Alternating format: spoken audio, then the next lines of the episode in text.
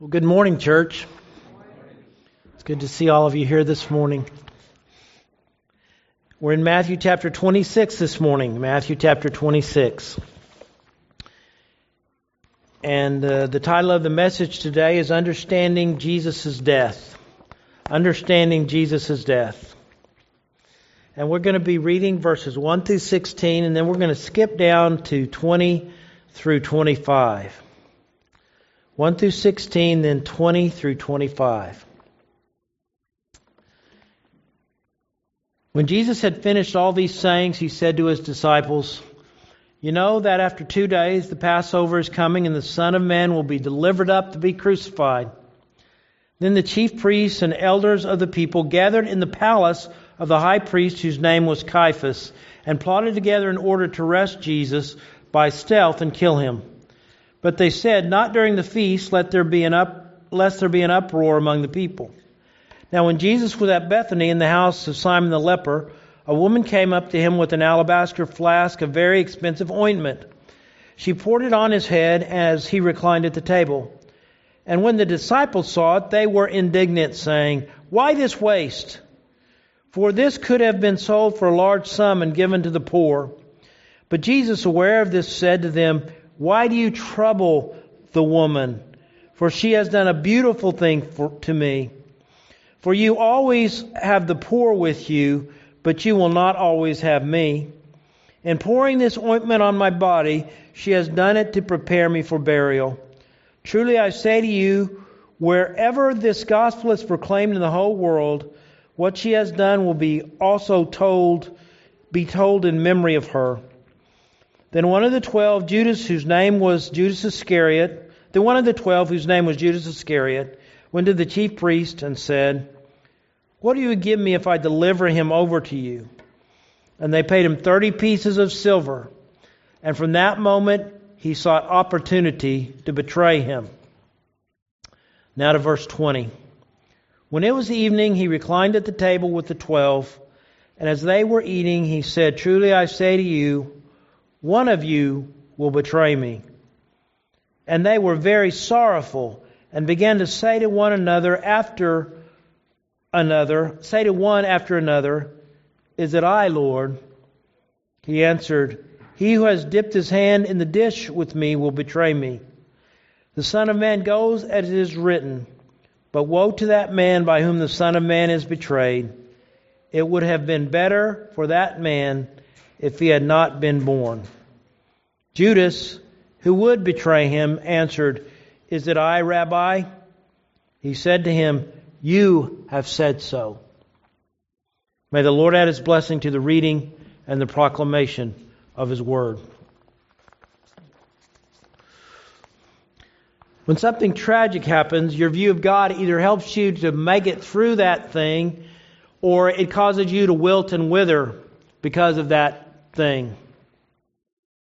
If you believe in a God who ultimately defines goodness, who loves you and is with you, who can bring you even out of the most horrible of circumstances, who is present with you whatever you may have to endure, who will never leave you or forsake you, if you believe in that God, in the God of the Bible, you can endure and survive no matter how horrific the circumstance might be.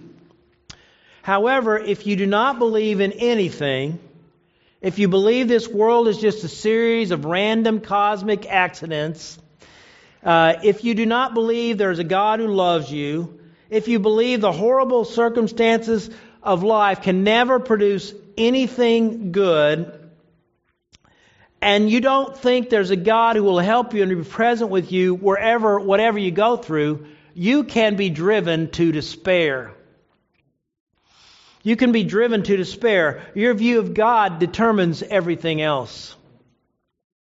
Also, if you have a false view of God, if you have a false view of God that's not based on the God of the Bible, uh, the truth of God's Word, and you believe the wrong things about God, you can also uh, come to, uh, to desperation. You can also despair.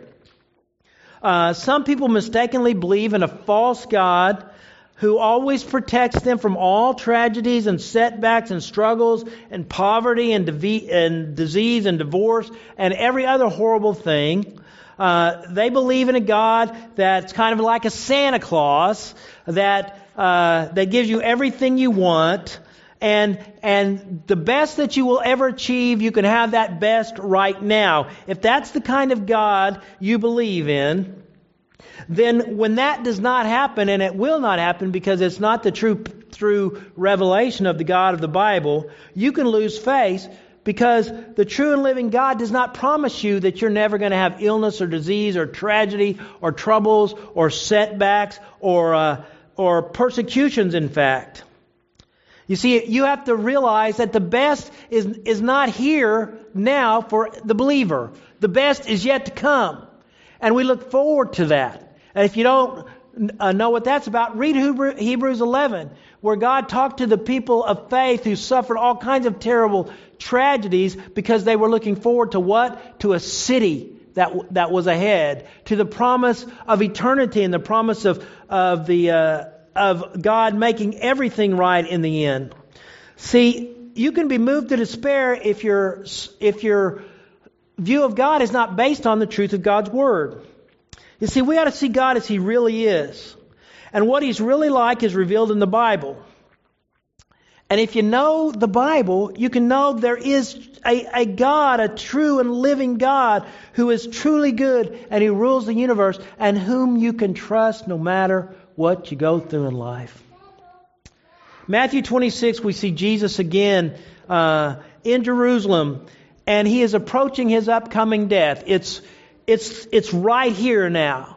Jesus tells his disciples again that in two days during the Passover, he's going to be betrayed. He's going to be turned over to authorities who will execute him on the cross. He will rise again. Jesus tells them this is coming. Jesus' blood would be poured out for the remission of sins. They'd be poured out so your sins and my sins could be forgiven, and anyone who will believe. But most of his followers, even though Jesus had told them this again and again and again, did not understand that it was coming. They wanted to believe in a different kind of Messiah, in a different kind of God. They wanted to believe in a God who does not have to deal justly with sin. And even though Jesus had told them again and again that this was coming, they still could not see it. Most of them still could not see it. But in Matthew 26, I think we see two people who see this coming. Two people who see this coming. Um, one of them is Mary. Mary, the sister of Lazarus. Mary, the one we always find at the feet of Jesus. Uh, Mary is the sister of Martha. Mary is, uh, is the sister of Lazarus. And every time we see Mary almost, we see Mary at the feet of Jesus uh, we see her sitting at the feet of Jesus as Martha was busy preparing uh, the meal for Jesus and apostles. In John chapter 11, we see Mary when her brother had died and she hears Jesus is, is there. She arrives and she falls at his feet and she takes her sorrow and her burdens to Jesus. And now in, Math, in uh, Matthew chapter 26, we see Mary once again at the feet of Jesus, anointing his feet uh, with, with precious uh, ointment and uh, wiping his uh, feet with her hair. Mary seemed to get what no other follower of Jesus got, I think, that Jesus was going to die. Jesus was going to die. She seemed to get that when none of the others seemed to get that. But also, there was another one who I think was, he saw that Jesus was going to die, that, that Jesus would soon die, and I think that was Judas. Judas Iscariot. Judas had a false view of Jesus and what he was all about. He thought that following Jesus, when he began this process three years ago, following Jesus um, was going to mean revolution for Israel, was going to mean the breaking of uh, the Roman shackles and the uh, political power of Rome. It, it would mean some kind of glorious position in an earthly kingdom for Judas. But as Judas continued to listen to Jesus and his continual talk of being delivered to his enemies and being executed, Judas did not see anything good coming out of this. He did not see anything good coming of this. Yes, he'd seen Jesus work miraculous things and do wonderful things, but to him it was all meaningless.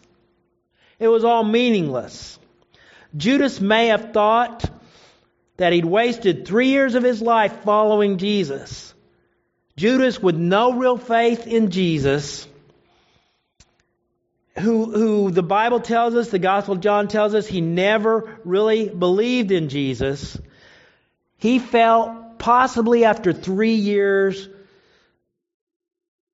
that he was going to wind up with nothing but a dead leader. That's how he saw what, he, what I think he might have seen coming. So he decides to make the best out of a bad situation, and he did an horrific crime against Jesus.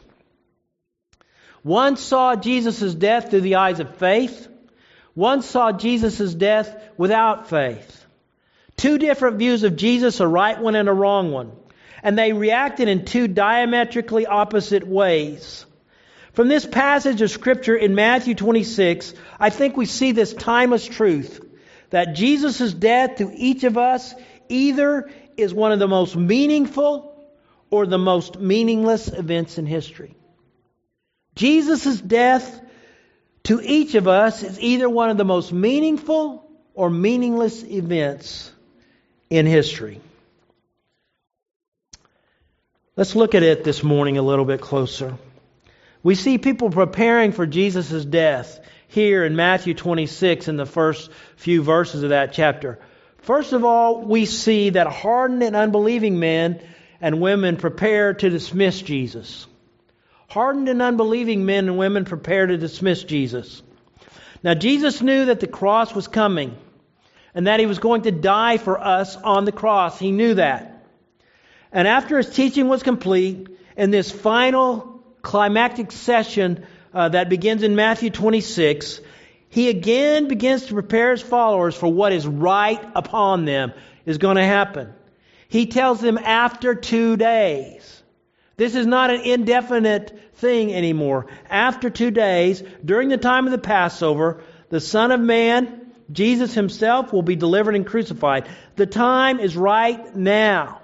It's right now. The verbs are present tense, even though it was still a couple days away. Jesus told him it was coming, and now the time is here for him to be delivered and crucified. As Jesus prepared his followers for what ahead, there's another group making preparations for the death of Jesus to dismiss Jesus. The chief priests and elders, the power brokers, and the leaders of the nation of Israel, with Rome's permission, of course, prepared to act against Jesus. Jesus had confounded them and confused them and disagreed with them. Jesus refused to accept their wrong understanding of God's Word and God's law. Jesus was messing with the position, uh, with their positions of power, with their control of the status quo. Jesus was messing with that. They couldn't bet Jesus in any rational discussion. Um, so what did they do? They determined to protect themselves and their power by any means possible. By any means possible. And so they plotted to arrest Jesus in some secret and underhanded way, and then they were going to have Jesus killed. That was their solution to the Jesus problem. Their plan was to kill him after the Passover feast because they didn't want to cause a riot and get in trouble with Rome. But notice this they, they wanted to do it after the feast. But Jesus said it was going to happen during the feast, didn't he? He would be killed during the Passover feast. They thought they, this, they were in control of this situation. They were in control of this plan. But God was bringing about His sovereign purposes as His Son would be the sacrifice given so that our sins could be forgiven. Jesus would die during the feast, not after the feast. Jesus would die when the lambs were being slain uh, as a remembrance of the angel of death passing over the children of Israel thousands of years before. That's when the when the lambs were being slain. Jesus would be dying on the cross as the sacrificial lamb, the Lamb of God who takes away the sin of the world. Jesus would die as the one and only Lamb of God so you and I could be saved from death and hell and sin. Jesus was the one in control, not those hardened and unbelieving leaders. They sought to dismiss him. And you can seek to dismiss Jesus from your life too. You can put him away from you. You can put him out of your mind. You can ignore him and his followers. You can ignore his invitation for you to believe and be saved. But you know, you really can't ever dismiss Jesus. Because Jesus is the one before whom every human being will stand and give an account of his life. Jesus is the one who we read about last week, who learned about last week, who will be the judge of every human being. Jesus will be the one who, even though they refuse to confess him as Lord during this life, the Bible says, every knee will bow and every tongue will confess that Jesus Christ is Lord to the glory of God the Father. Hardened and unbelieving men and women still seek uh, to prepare to dismiss Jesus. But we find someone else preparing for the death of Jesus this morning. Secondly, disillusioned men and women prepare to betray Jesus. Now, Jesus was honored at a banquet by Mary. Uh, this banquet was, was in the home of a, of a man named Simon the leper. And when Mary honored Jesus at this banquet, the disciples dishonored, dishonored her uh, by discounting her actions. And I'll talk about Mary in a minute, but they criticized her, they discounted her actions. And John tells us, if you go to the Gospel of John, his account of the anointing, he tells us that Judas Iscariot led in the criticism. He's the one that criticized, and the other disciples were caught up in his criticism uh, of Mary.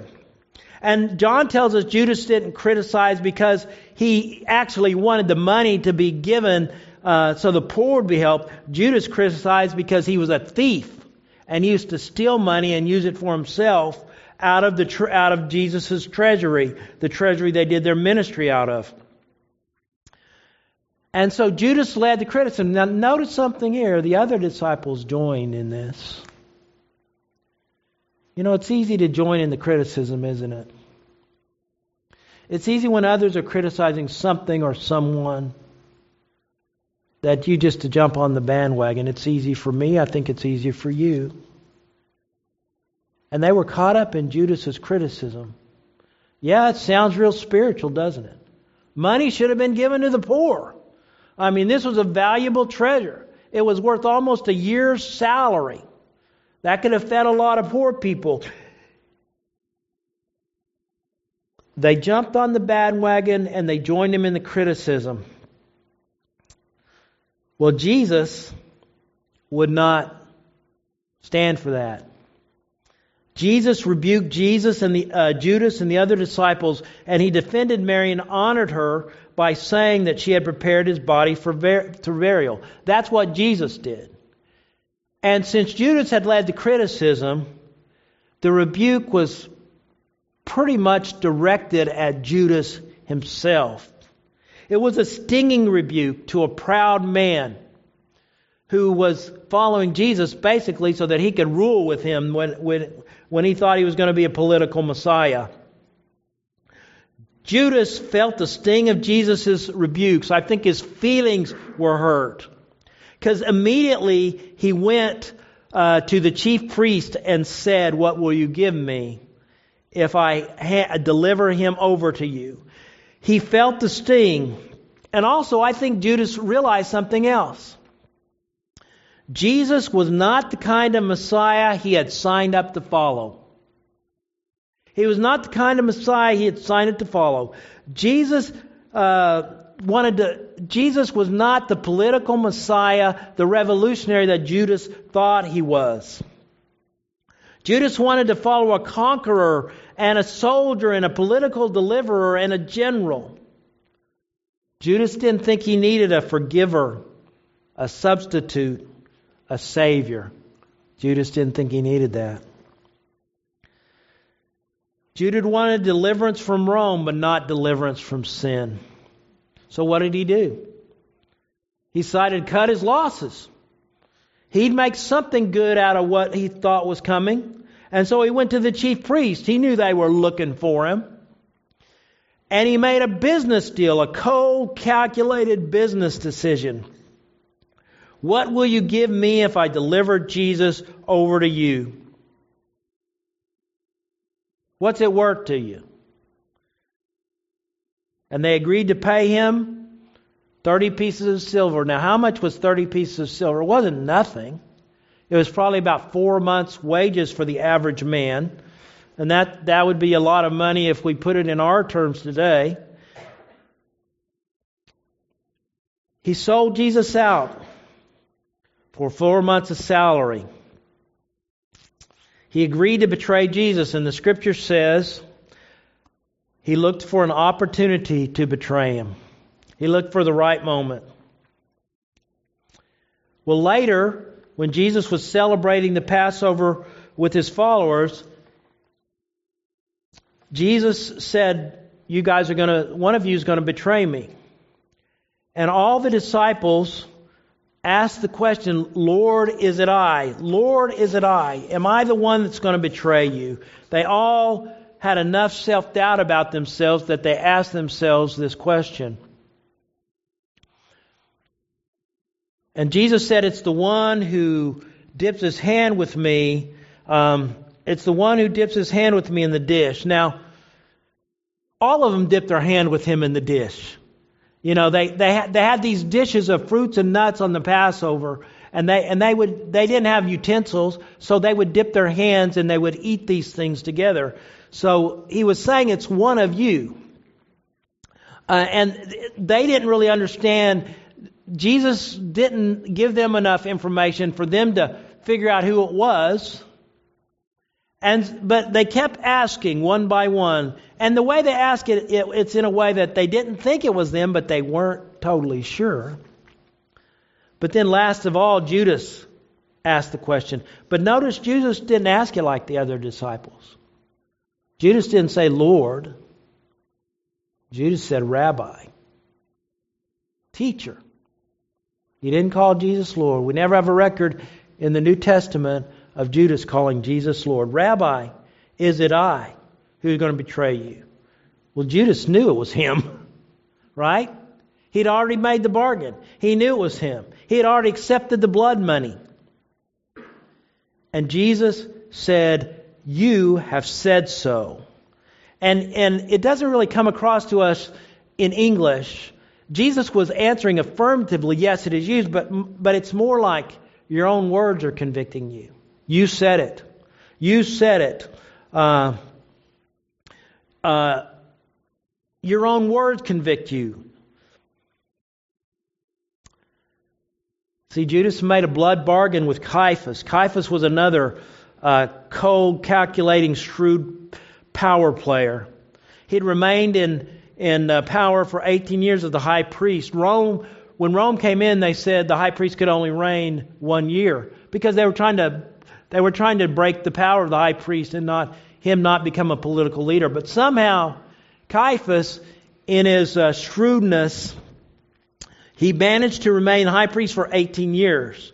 So here was Caiaphas and Judas, both coldly calculated, considering what they needed to do, and they made a bargain.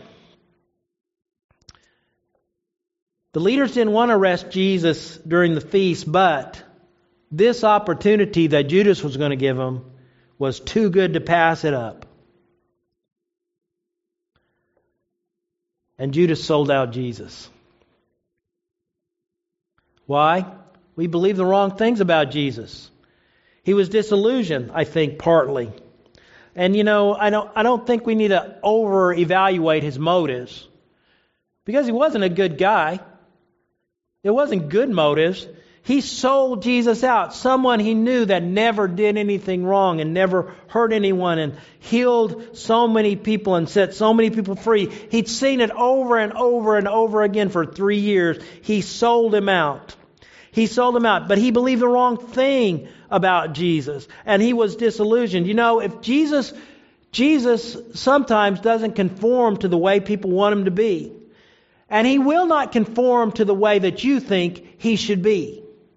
You have to, you have to conform your understanding of who Jesus is through, through the revealed Word of God as you read the Bible and understand who Jesus is all about. It, it amazes me all the time. People talk about uh, Jesus wouldn't do this or that, you know. And uh, but the truth is, they never read the Bible. They don't, you know, they don't know the Jesus of the Bible. The only way you know what Jesus is like is when you read and understand His Word and the Holy Spirit reveals to you who Jesus is. You see, Jesus, uh, if you believe the wrong things about Jesus, you're gonna, you're gonna be disillusioned when those things don't happen. Jesus doesn't promise your best life now. Jesus does promise that He will never leave you or forsake you. Uh, Jesus, Jesus uh, does promise that you're going to find, truly find life in Him in this life. But Jesus doesn't promise you a life without illness or pain or trouble. Jesus even asks you to take up your cross and follow Him. To die to yourself and your agenda and your life and follow Jesus and live for Him and for His glory. You see, don't believe in a false Jesus and be disillusioned. Don't believe in a false Jesus and be disillusioned. I've known people in situations where they were taught the wrong things about Jesus. They were taught they could be healed of anything. And when that did not happen in their lives, they said, Well, I'm not going to be a part of this stuff anymore. Because they were taught and they believed the wrong thing. Jesus doesn't promise us a trouble free life. He promises us His presence whenever we go through the trouble. Yes, Jesus heals. I still believe Jesus heals, and I still believe that Jesus does this or that and, and moves in power in our lives. But I can't make him. It doesn't always happen.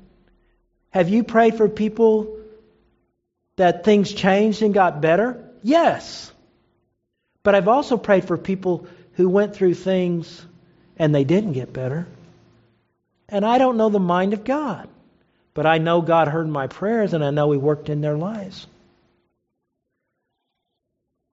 You know, I did a funeral of a soldier, the only one I've ever done. He was a he was a, a part of a church family in Iowa, and uh, and he was. I used to teach a, a boys' Sunday school class at that time. He was in my Sunday school class. And Brandon always wanted to be uh, be in the army, and so and so uh, when he became 18 of age, he joined the military, and he went over to Afghanistan. Well, when he got over to Afghanistan, um, I got a call one day, and Brandon had been killed by a sniper serving in Afghanistan you know, one of the things, you know, this family was unique. They had three biological children, and then they had uh, 10 adopted children. Now I think they actually have had 13 adopted children. But anyway, but the, you know, his brothers and sisters and his family prayed, you know, that God would be with him and God would bring us, bring him through this, and God would help him. And uh, and he would he would just just know that he was always in God's care. And then I had to preach his funeral. And I told the family that day, you know, I know it hurts that Brandon was killed, but I want to tell you something. God heard and answered your prayers. Because Brandon never left the care and, and the love of God. God was with him in everything that he faced through all of that. You see, we need to be careful that we don't, you can't make God your Santa Claus. Yes, you can take your burdens to Him, and yes, He's going to answer your prayers. But it's not always going to be exactly like we want Him to. But He's always going to be with those who believe in Him, who love Him. They're going to know His presence. Maybe when they're going through stuff like this in a way they've never known it before. Disillusioned men and women still today will betray the true and living Jesus. But finally, I want to show, I want to point out something else. Believing and perceiving women and men prepare to honor Jesus. Believing and perceiving women and men prepare to honor Jesus. Jesus and apostles were in Bethany right before the Passover where he would be crucified. It's probably the Saturday or, or the Saturday evening, which which was really, you know, Jewish reckoning of days was was from sundown um, sundown to sundown. So so Saturday night of of uh, of a Jewish day would actually be considered the next day, Sunday, right? The day started at sundown, not at sunup. So probably it was the it was the Saturday evening before they were holding this banquet for Jesus at the home of a man named Simon, and and as his name was Simon the leper. It's probably someone Jesus healed of leprosy. At the banquet were Lazarus, uh, John tells us, Mary, and Mary's sister Martha. Uh, Martha was serving, and and Mary and Martha and Lazarus with Jesus' apostles Simon and other people were at this banquet. Now we find Mary here. And again, we find her at Jesus' feet. She came up in with a very expensive flask of perfume. It was in a sealed glass kind of container. And, uh, and she broke the, broke the glass. That's how you would get the perfume out of it. They didn't have a cap to put on it. They broke the glass and she poured this on Jesus' head as he reclined at the table and also on his feet, the scripture says. And, you know, they didn't have chairs like we're sitting in today. You know, as you would eat, you would recline, your, your left elbow would be on the ground and you would eat with your right hand kind of as you, as your body laid kind of that way. Uh, I know that's a real vivid description, but anyway. And so, as Jesus was reclining there, she took this vial of a very expensive perfume, 300 denarii. It was worth almost a year's salary. It could have been her dowry.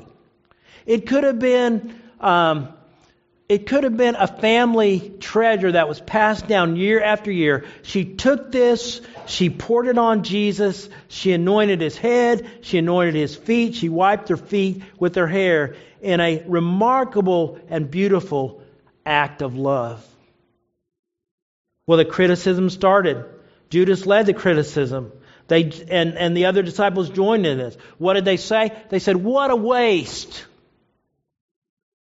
You're pouring this expensive perfume on a body. What a waste. What a waste of money.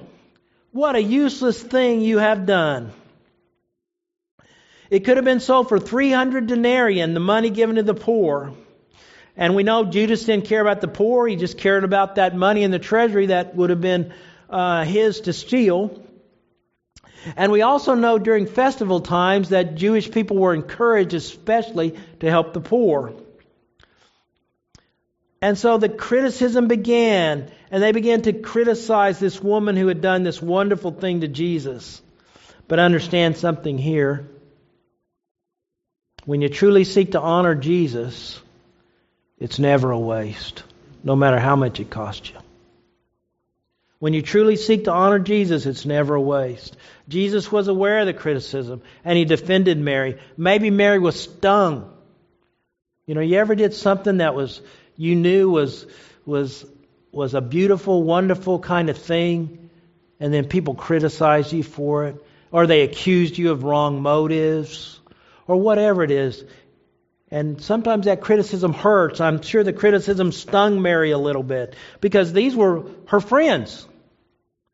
I mean, Mary knew every one of these people, every one of these apostles. They probably stayed in her home.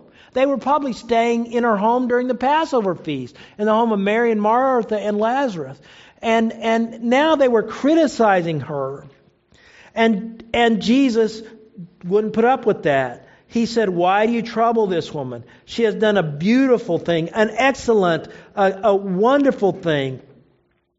Uh, it was a morally good and wonderful thing to honor him. This is no waste. This is a beautiful act, and you should see it as it is. And Jesus then said, You're always, you can always help the poor. You're going to have the poor with you. There's never a day that go by that you can't help the poor. But Jesus said, You're not always going to have me. You're not always going to have me. There will not always be times that you can honor me. And then Jesus said this Mary had some insight that they did not have. Now, people say, Did Mary know Jesus was going to die? I think she did. I think she'd actually, as she had sat at Jesus' feet and listened to his teaching, I think she got it. None of these pig headed men got it. I think Mary got it. She had an insight into what Jesus was doing she saw that, that Jesus was going to do what he said he was going to do. And, and Jesus said Mary was preparing his body for burial. Now think about this. It was only when a criminal died that his body wasn't properly prepared for burial. In almost every other situation, they would not dishonor a person by not properly preparing them for burial. For some of them, it might be one of the most expensive things they did in life, but they would do that for their family, for anybody they love. But Jesus' body was not going to be properly prepared for burial because he was going to be crucified like a common criminal. She's, Jesus said, in pouring this ointment on my body, she has done it, prepare for my burial. A waste, they said. Jesus said, no. No. It's a beautiful thing.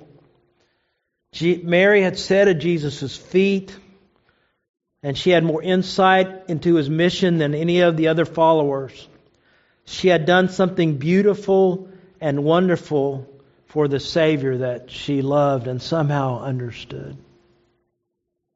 Jesus said, Truly I say to you, whenever this gospel is preached, whenever it's proclaimed in the whole world, what she has done will be told in memory of her. She saw Jesus' death and what it was. And maybe she didn't understand all that it would mean. But I think she understood more than anybody else there. Do you see Jesus' death as it really was? Do you see Jesus as he is today? Do you see his death as it truly is? If you miss what Jesus' death is all about, you miss Jesus. People want to say Jesus was a great man, he was a great teacher, he was a great moral uh, leader. But if you miss Jesus' death, if you miss what the cross is all about, you miss Jesus. You miss Jesus.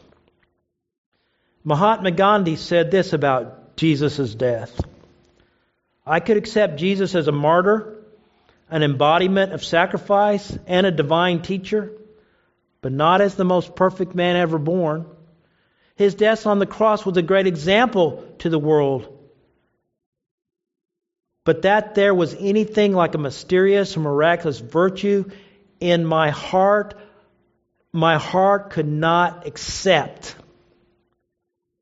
Is that how you see Jesus' death? Or do you see his death as the only way that our sins can be forgiven? Do you see his death the, as the only way that people can, can, can stand in the presence of a totally just God because Jesus took our sin and he gives us his righteousness? Are you hardened and unbelieving about his death as the chief priests and elders were? Do you think it's the most meaningless thing in history? Are you disillusioned about his death? And you see that following him is not really worth it? Or do you see Jesus' death as the very Son of God sent to save you and me from our sin? Will you believe and honor Jesus today as the true and living Savior, the Lamb of God who takes away the sin of the world? Will you embrace that? Will you believe in that? Will you receive Him into your life? And if you if you know Him, will you understand it more fully today and seek to follow Him more closely? Jesus' death to each of us is either one of the most meaningful or the most meaningless events in history. What is it to you? Heavenly Father, we praise you. I praise you that Jesus died for me. And not just for me, Lord, but for every person here, so their sins could be forgiven. I pray that everyone here would see their need of forgiveness. I pray that everyone here would see the Savior who loved them so much the God who loved the world so much that he gave his only Son. I pray that they would see the one on the cross hanging there, staying there, so that your wrath would not have to be poured out on us because of our sin, so that our sins could be justly forgiven. Oh Lord, help us to see Jesus' death as the most beautiful and wonderful thing that has ever happened, as the most beautiful and wonderful way that we are saved and forgiven. And help us to know, Lord, that that was that death was acceptable, that Jesus is no longer dead. He conquered death because his sacrifice was acceptable to you and he reigns and lives forever and ever. Help us all to put our trust in you Lord, either for the first time or, Lord, for, for the rest of our days. Help us to do that. We ask it in Jesus' name. Amen.